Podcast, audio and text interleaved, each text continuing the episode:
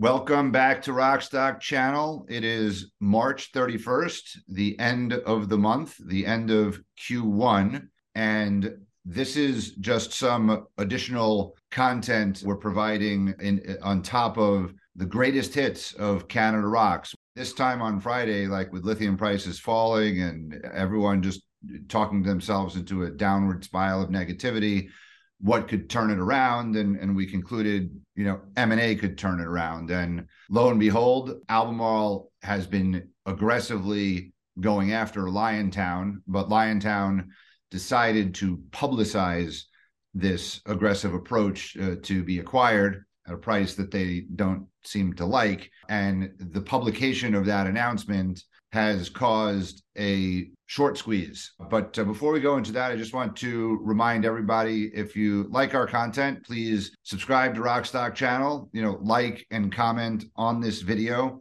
And also consider joining us as Patreons. The $10 tier gets you early access and extended cuts. The $100 tier gets you, you know, a group phone call with Rodney and me once a quarter.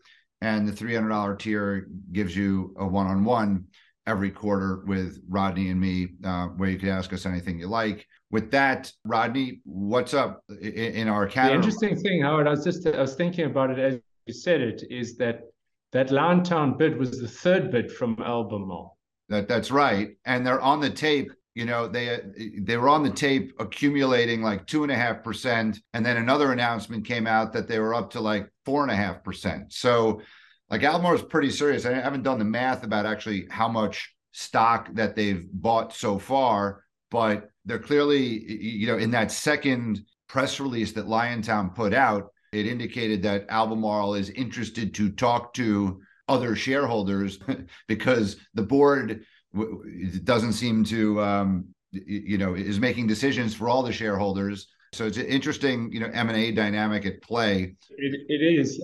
I mean, if you think about it uh, so what, what is the messaging that we can take away from this? The first one is we know how early stage incumbent and major players they are chatting to. So they are clearly taking the view that stronger for longer and needing to secure supply. It's not just near term producers that are having conversations, it's everyone. So that's the first thing. You know, the other thing is we know from conversations with clients and non-clients and generally in the market that incumbents and potential newcomers are speaking to earlier and earlier stage mining companies, which again, actually that's giving credibility and credence to the idea that we are going to have a bifurcation of markets. There's going to be a China and ex-China if you believe that downstream capacity is going to be built in Europe and North America and elsewhere, and then cathode capacity and battery cell capacity, then it looks like they're going to start, uh, you know, divvying it up. But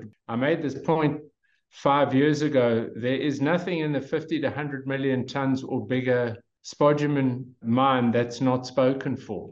You know, it's too, it's potentially anything that can get up to a few hundred thousand or even potentially in time a million tons of production is just too big to be left alone. We saw Albemarle step in on Wodgina. They're looking at Liontown. So who else is next? We know that Patriot, I think it's going to be 150 million tons or possibly more. Winsome is uh, also having great success drilling. Frontier looks like it could be a 100 million ton deposit. You've got James Bay's already at 40. I'm sure they could drill up more but I guess that's in Allkem's hands already. Critical Elements has got exploration upside. So I don't think you'd be as aggressive if you were just going to be selling it back to China. I think this is a case of buying tier one assets for ex-China production. We've talked about M&A accelerating. It's going to continue to accelerate. There's going to be a lot, lot more M&A activity, I believe, inside lithium from outsiders coming into lithium, big deposits, medium sized deposits, but there definitely seems to be a proclivity for hard rock spodumene software in safe jurisdictions in good jurisdictions. That's a great lead in to the Canada Rock's greatest hits. Who among all the companies that we interviewed might be acquired in the coming year or two? And with that, let's enjoy Lithium Rush and you know the Rolling Stonks Hot Rocks, you know the greatest hits.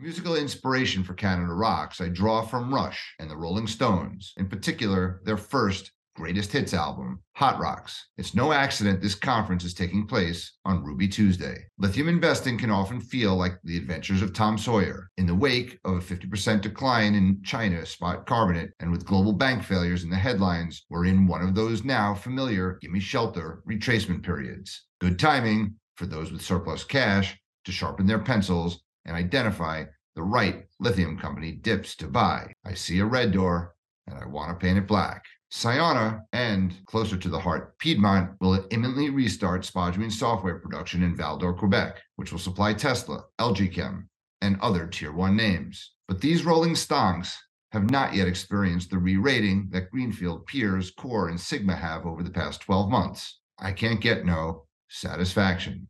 Highlighted in blue on this RK Equity scoreboard are producers and developers who have risen the most over the past 15 months, since January 2021. Sigma Lithium is up 1,400% from $3 to $46 Canadian. It is now the number one ranked pre producer. Congratulations to my friends Ana and Calvyn Gardner. Sayona rose even more, 2,300% in this time frame, from less than a penny when Piedmont invested to now 22 cents, from a measly 20 million market cap to unicorn status, 1.3 billion, and ranked number four.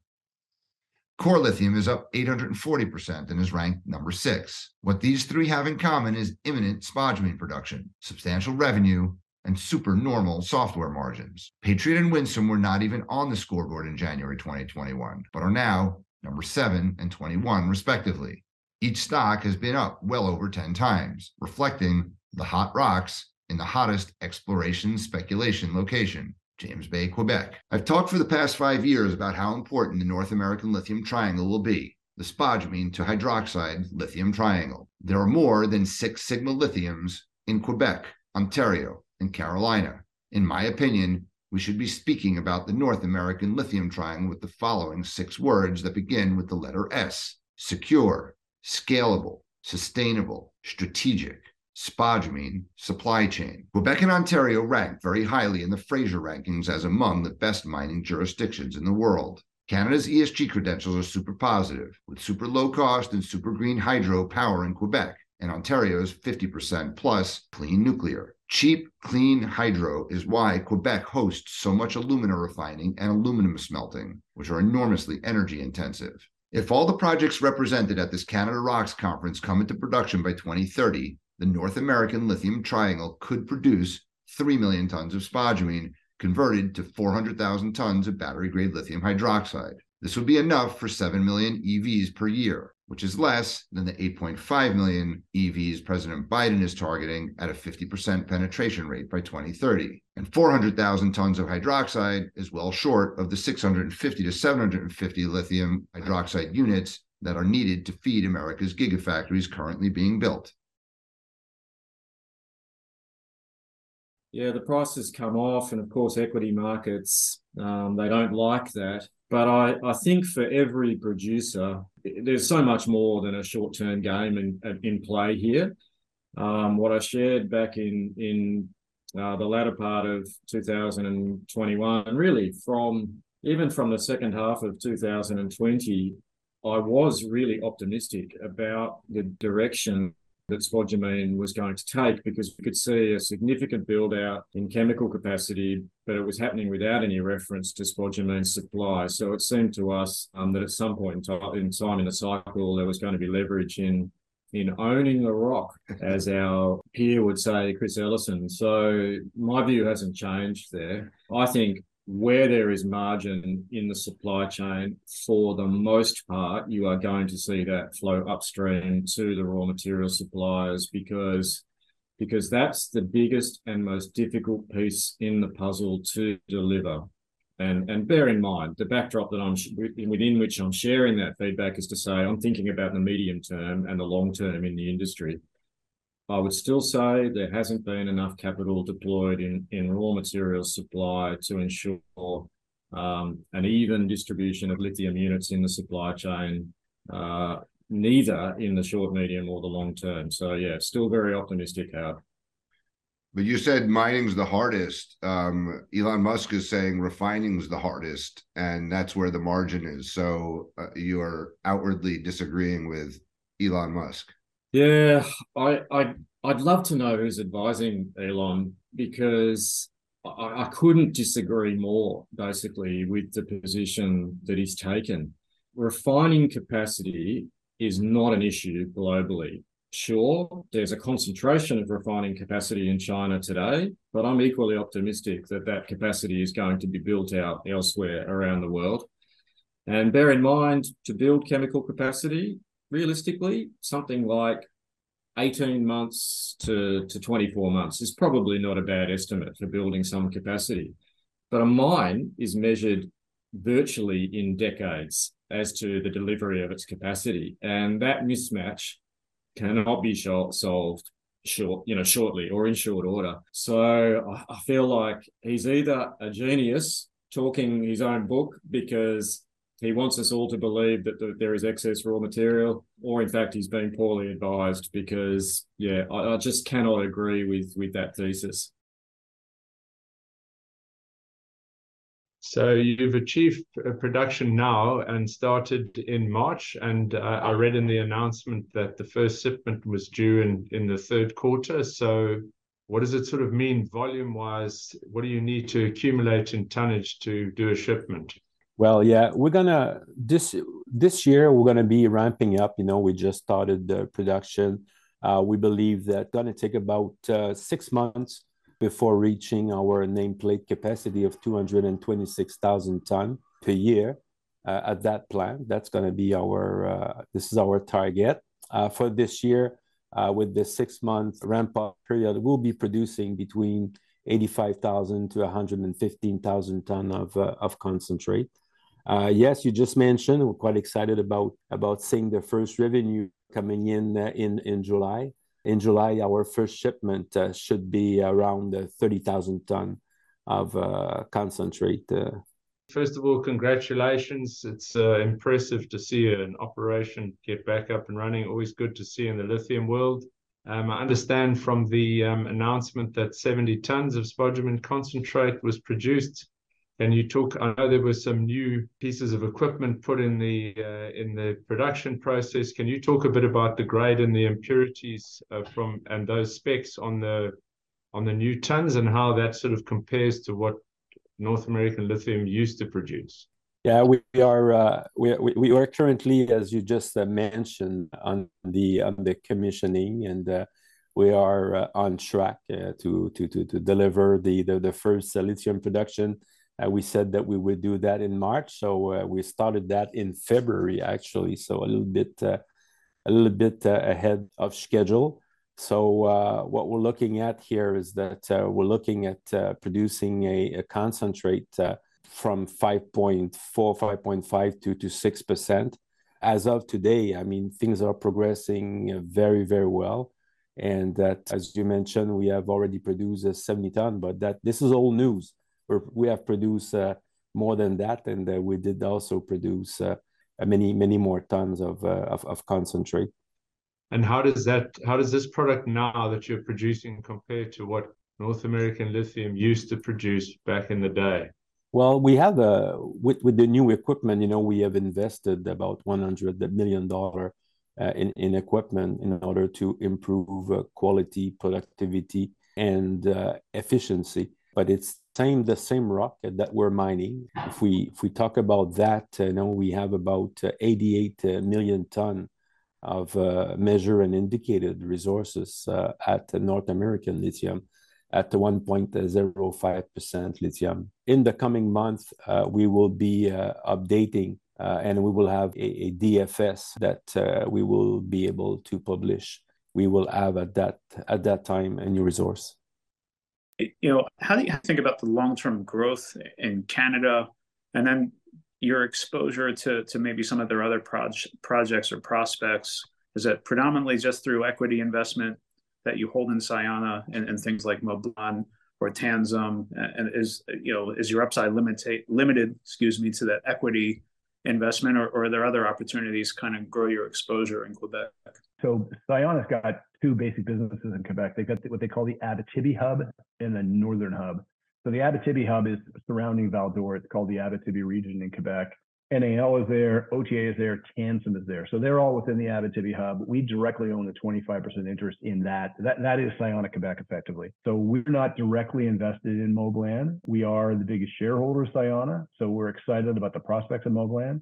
I think Moblan has really wonderful upside. I don't, you know, I don't have firsthand information on it yet. I mean, we'll we'll get information at some point, and so will the market. But I get the sense it's going to be really big. On the downstream side, and, and more broadly speaking in Quebec, we want to be North America's biggest lithium hydroxide producer. That's a that's an audacious goal.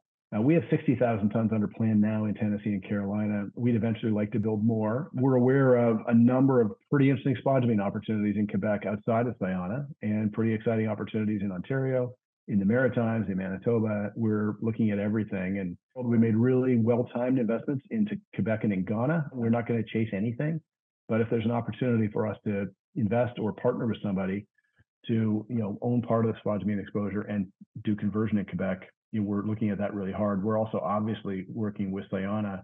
Quebec's a wonderful place to go downstream, and that La Corne location is interesting. I mean, it is literally on the it's it's it's in the same building as the concentrate plant, so it's it's right there. You know, in Carolina, we're sort of half a mile from the concentrate plant to the chemical plant. This is literally in the same building, so that's exciting. Uh, we're very supportive of that so right now CV5 is the focus, but also CV13. There seem to be a lot of additional pegmatite outcrops there. Uh, what's your plan for exploration?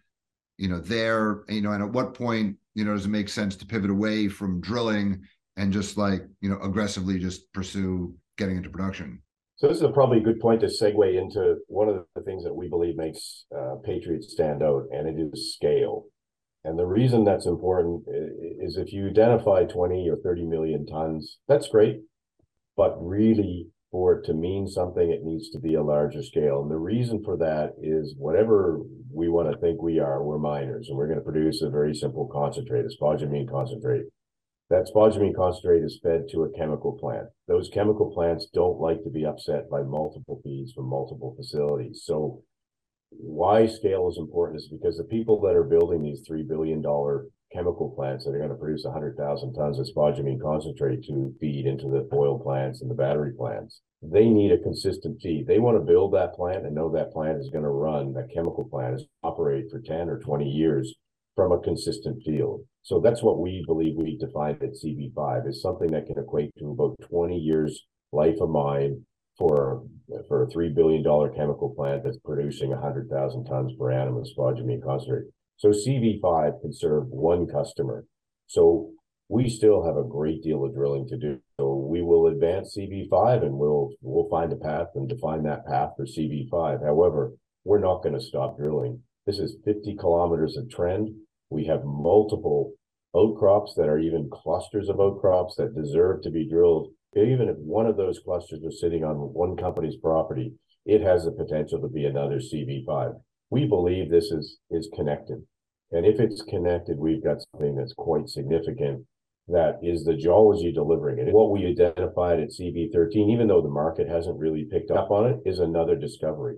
We've still got a number of clusters in the area that we put boots on the ground that could be multiples of CV5, but we have to drill it to be sure and identify. But the geology tells us there's a very high probability that there is some interconnectivity amongst these outcrops. There are many other geology plays, but all of this is driven by geology. There's opportunities to find 10 or 20 million tons at multiple locations, but it doesn't really demonstrate the economics you need with the scale that what we've identified at, at the Corvette property.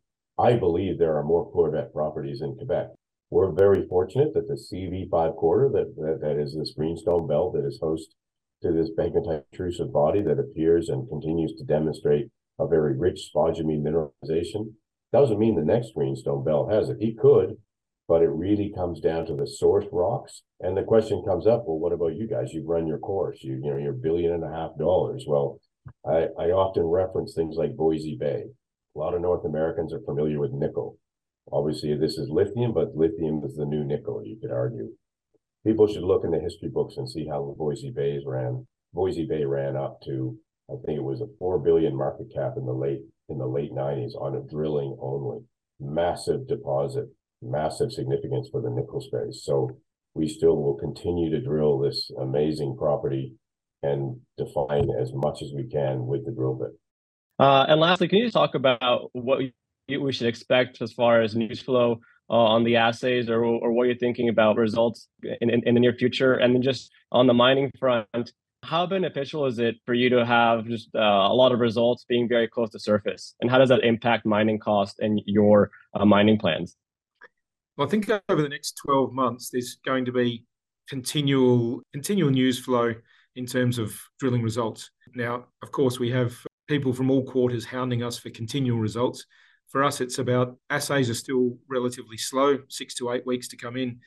For us, it's pulling together the assays into a meaningful announcement and a material announcement to put out to the market, uh, which is what we're doing at the moment. We expect an announcement very shortly with the next series of drill holes. And as I say, we'll, those will continually come out while we're drilling over the next 12 months or so. There'll be various uh, announcements relating to our PEA, which we're working on in sort of environmental studies and metallurgical test work results. And I think with us, um, given that our uh, deposit at Adina is at surface, I think that, of course, that will help the mining cost. There's virtually no overburden to remove. And, and I think it's a relatively permit, let me say, a permit light project in that we sit on a plateau above the surrounding landscape. Water doesn't appear to be an issue, as in lakes around us. And we appear to have good relationships with the First Nations people. So as far as mining projects and approvals go in Quebec, this there doesn't seem to be any um, uh, any trip ups so far. So we look forward to doing our surveys, uh, appointing a VP of approvals, and then getting this project permitted as soon as possible. Katie, let's start. You you cover the stock. I don't know where the valuation is today, but it was about four five hundred million. You know, market value you know 280 uh, or so and now it's probably down to 220 or something like that but your your target was recently raised katie to to what i forget five dollars Five. yeah we raised to five dollars so stocks trading at half our nav right now which kind of seems a little bit crazy for a project that's in the location it's in it's fully permitted it's effectively construction ready no off taking place waiting for strategic partner Okay. Well, so that's all we need to say about it, Katie. That's Thanks all we very much say. All right. Video's over. it's clear interest is high. You're seeing strategic step in. You're seeing auto OEM step in. We saw Black GM. We saw Tesla rumored to buy Sigma it seems like demand for the material is incredibly high, yet we're seeing a, a, bit of the pullback in spot pricing out of China. I'd be curious to get your latest sort of thoughts on the industry, given you know you were sell side at one point, and just what you guys seeing in terms of pricing and, and demand. Yeah, I mean it's very key to get the right pricing structure, and that's another complexity, or the layer of complexity in the discussions with potential off takers, is getting that pricing right. And of course, we see those those spot quotes on a on a weekly or biweekly basis, and and focus on that. But the reality is, the vast majority of lithium is transacted on contract, not on spot. And so, what we've seen is contracts have been trying to catch up to a, a really rampant spot market that gap has been closing and of course spot has backed off but we see it spot backing off every year at this time of the year um, with the Chinese New Year and so on. And then when you throw into that the market share battle that, that, that has been going on for cells, that also puts another twist onto the spot market and then ultimately onto the contract market. So we hate to see what's happening in the spot market. We hate to see the equity valuations reflecting the spot, but the reality is that in this long-term game that's going on, there is deficit. There are growing deficits as we see forward. And we are playing that long-term game and ensuring that our pricing mechanism will reflect true value. No, I completely agree. And I think I think what will be important is also speed to market and obviously the position that you are in with a fully permitted project, near-term production, um, is really important. Last we spoke, I believe the strategy was to go and produce a spodumene concentrate product only to get into into production as soon as possible. I'm curious what your current thinking is around uh, downstream processing or how that could change as you guys look to bring on a strategic. Yeah, we're we're laser focused on ensuring that we're funded to get the mine and concentrator built so that we can get spodumene concentrate to the market. That's our primary focus. But let's face it, it's no secret that there are a lot of strategic investors and participants in the market that are keen to see conversion capacity sooner in Quebec. Who in their right mind wouldn't want conversion capacity, a chemical plant in Quebec, given the human capital, the financial capital, one of the cleanest grids in the world, charging four and a half, five and a half cents Canadian per kilowatt hour. It's it's a no-brainer that there should be capacity in Quebec. And surely that will happen, that, that, that there will be an acceleration of that process. What our role in that is remains to be seen. I think today there is no doubt that the energy transition is happening. So we're entering, I would say, Nemaska, um, bringing on Nemaska online at, at, a very different period in the supply chain. I think as well um, with the announcement of the IRA in August last year, that has certainly been a game changer, and again puts the importance of Canadian lithium and FTA and lithium producing FTA countries as well um, at top of the priority list. I think beyond Nemaska, um, Canada is an exciting jurisdiction again for the benefits of of, of the um, of the IRA, but also because a lot of consumers are now very focused on the importance of sustainability, of strong mining practices, and a good rule of law. Once and and obviously low carbon footprint, all of which we we feel Canada really supports. I think the difference with Canada is, you know, look, it's it's still it's been underexplored relative to Australia, and we're seeing a lot of exploration activity. I think that Canada has made a commitment to try and streamline and and and, and shorten the permitting process where possible, but that in itself comes with challenges and and also sort of dealing with the communities and the other standards which which a lot of the um, producers need to need to abide by. So there is, I think, a lot of potential. I think as well, it's going to be a question of the downstream because we, we see that spodumene supply can come online if we look at Australia as a reference, as I said back in 2018. But if we are going to restrict our ability to send that spodumene to China in order to be IRA compliant and to committed to regional supply chains, building out that downstream capacity in Canada is going to take longer. I think now it's safe to say that the bottleneck in the lithium supply chain is spodumene supply, and that is evident by the prices downstream capacity not so much because there is abundant capacity in China. But as the IRA, the geopolitics shifts, if we start to see again an increase in spodumene supply, that's going to shift potentially the bottleneck down to the downstream, especially if China then becomes restricted. I think it will be uh, an interesting evolution of, of the prices and supply demand dynamics as a result of this geopolitics environment in which we're in today. We secured a further approval at the beginning of January for starting the construction of James Bay. Uh, we're now finalizing, crossing all the the T's, dotting all the I's on the permit from the at the provincial level, which we hope to to obtain it soon. With that ESIA from the provincial permit, we shall be able to submit all of the early works and construction permits that are ready to file. What we are doing in the meantime is we are drilling uh, the James Bay asset. The initial delineation of the ore body was just to to prove enough reserve and resources to file an NI 43-101. We, we want to give it a more thorough view and understand exactly the size of the ore body and the, the quality uh, that that we have. As as we have said before, James Bay is a great asset in in Quebec in terms of head grade, in terms of uh, very low stripping ratio, in terms of its ability to deliver to the market a very good quality product. So once we start uh, to build the mine, we will start to work on on different options for the vertical integration of the project to bring it down into lithium hydroxide. But you know the resource size at James Bay is just massive. I guess when you think about the the total scale, is this a project that would have multiple iterations, you know, because it, it, it's quite a bit larger than what you would see at Mount Cattlin. Maybe you can just contrast the two ore bodies and the advantages between the two. We are currently drilling James Bay to try to delineate the whole ore body. Uh, the initial delineation was was not sufficient, so we'll be able to tell you uh, in terms of how many times can or what's the total size of this development of this uh, development we'll only be able to tell you once we complete the drilling program that we're currently doing a couple of things that we know of james bay is number one the quality of the asset is very good the head grade is, is better than what we have in mount cattlin the pegmatite layers which are horizontal in mount cattlin are almost vertical or sloped in in James Bay, which enables us to access the ore with a lower strip ratio. It's about a third of what it would be in, in Cattlin. And also the the basalt contamination, it's it's completely different. While in Cattlin you have the basalt uh, jointly with the pegmatites, here you have clear basalt layers that enable you to separate the basalt from the from the pegmatite. So it is fully funded. It's a low, very, very low operational costs. And the, the high grade, as said before, not only improves the recovery of the plant, but also enables us to deliver more and more product to our customers. I do want to bring it back to the project. You recently put out a news release stating that you think there's runway to 100 million tons as an exploration target of open pitable material. Can you just speak a little bit about some of your ex- exploration plans going forward this year? I think it's something that we've seen, obviously, the market get excited about from some of your peers. Um, so, what's the go forward plan at, at Spark and and and at especially the the bolt target, which you haven't tested yet?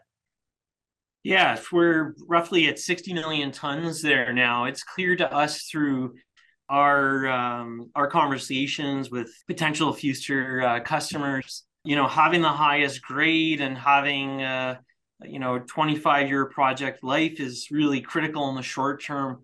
What's important is outlining a multi generational asset. Uh, we believe that there's not many assets that are tier one resources in a tier one jurisdiction but to add to that third leg of the stool that have scalability to enable to grow with OEMs and their objectives. So much of the boring engineering holes have uh, been conducted. Um, and during that time, to outline a total of 60 million tons in a mining lease area is really impressive. This year is going to be exciting. Uh, it's the next steps on, to your point, showing the scalability of Spark as it's open in all directions. Uh, we like uh, roughly a one kilometer away on strike, over 3% uh, showing through grab samples uh, from Spark. So we think that the potential's uh, quite high to continue to uh, to scale Spark. We believe that um, there's very strong potential to achieve the 100 million ton uh, uh, target that that we've laid out uh, on the project. So in short order, we'll be stepping on to Bolt to uh, uh, start seeing what that that uh, potential really is. So we think that that's going to be really exciting for for shareholders and, and the market. It's an important time. We think as there's struggles in the real economy and the market, we think there'll be continued bifurcation. We are really happy that we're passing the PFS threshold. I suppose in the background to that, Critical Resources in January 2022 acquired the Mavis Lake project. That was Critical's first entrance into uh, the lithium space. So they looked around and wanted to get someone in Perth who had a bit of lithium experience. I had a mutual contact who put me into connection with the chairman. I met him and the board and some of the large shareholders, and and you know they offered me a non-exec role just to really you know help guide some of the work with with Mavis Lake and and you know what lithium really meant for the company. Through the course of the year, you know, I sort of became more familiar with Mavis Lake and what was happening there, and it was it was really after a site visit to Mavis Lake. I think it was probably in August. I just got a sense that there was a real company defining project here. You know, I don't, I don't know what it was. I just got a sense that you know we could really make something here, and uh, I was offered the role as managing director, and so I took it on the on the basis that that was what we were going to do. We were going to focus all of our efforts at Mavis Lake uh, and push this project as far forward as quickly but as diligently as we could, and you know take take the company from you know early stage exploration through to production in as short a time frame as possible. So Last year was very much about exploration and drilling. We've delivered some phenomenal results to the market throughout the year in terms of sort of particular grade. Uh, we're seeing Mavis Lake deliver some excellent grades. As soon as I started, I wanted to say, you know, what else can we be doing? And this is where we've sort of taken, I suppose, a little bit of risk and ex- accepted that by commencing down some of our technical uh, and environmental and permitting sort of studies and pathways ahead of some of the more classic things like actually having your mineral resource estimate out, we we know that we've got something here. So, like you mentioned with Core, you know, we'll put out the maiden resource in the near future. We believe it will be sufficient enough to justify taking the next step and moving into pre-feasibility studies. But we didn't wait to get that out and then start the studies. So, you know, we began MET test work at the back end of last year. We did environmental baseline studies, uh, got people out in the field before the snow came in. We've commenced our scoping study ahead of having the resource estimate out, a- ahead of even having the full MET test work results out.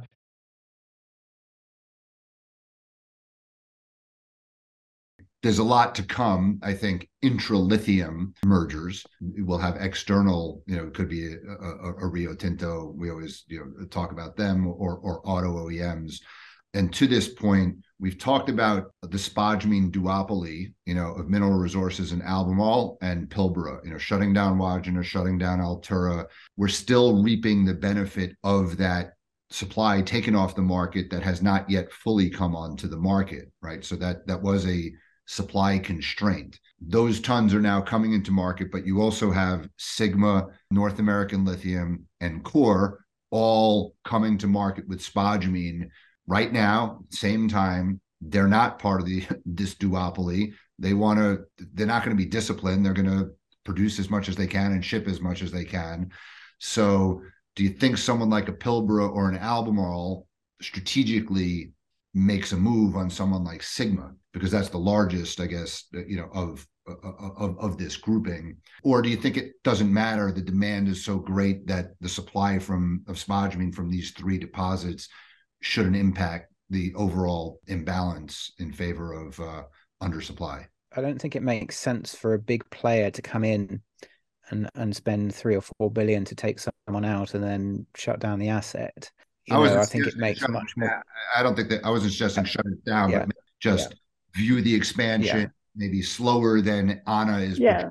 stage two and three. I think it makes more sense for them to control their own production and you, you know that way and hope that the others follow suit. But I, I also would flag that you know even if EV sales only go up thirty percent uh, year on year this year, that's still a hell of a lot of extra lithium demand that we're going to need in the in the market. I, I mean, maybe we will see the lithium producers acting, but um, I, I still think that there's a very strong demand demand equation. And and also don't forget, you know, none of the assets that have come on in the market over the last five years have actually come in production on time and on spec. So, you know, even though these these projects are intended to come in the second half of the year, it doesn't mean that they will be able to come in on in the second half of the year. From an OEM perspective, if you look at what uh, the margins and the earnings of OEMs that are still scaling are doing, it's poor. They are not making money. I just had a look at Xpeng's results. They're bad. So you know, Tesla is bigger, they've got historic contracts and so on. But I guess if you're going to face an existential crisis, if you have high battery prices, then it makes complete sense that you need supply and you need price locked in. You can't just have the one. So I, I, I think it's unavoidable to make moves. You know, there is going to be a showdown on who controls the material and does what with it soon.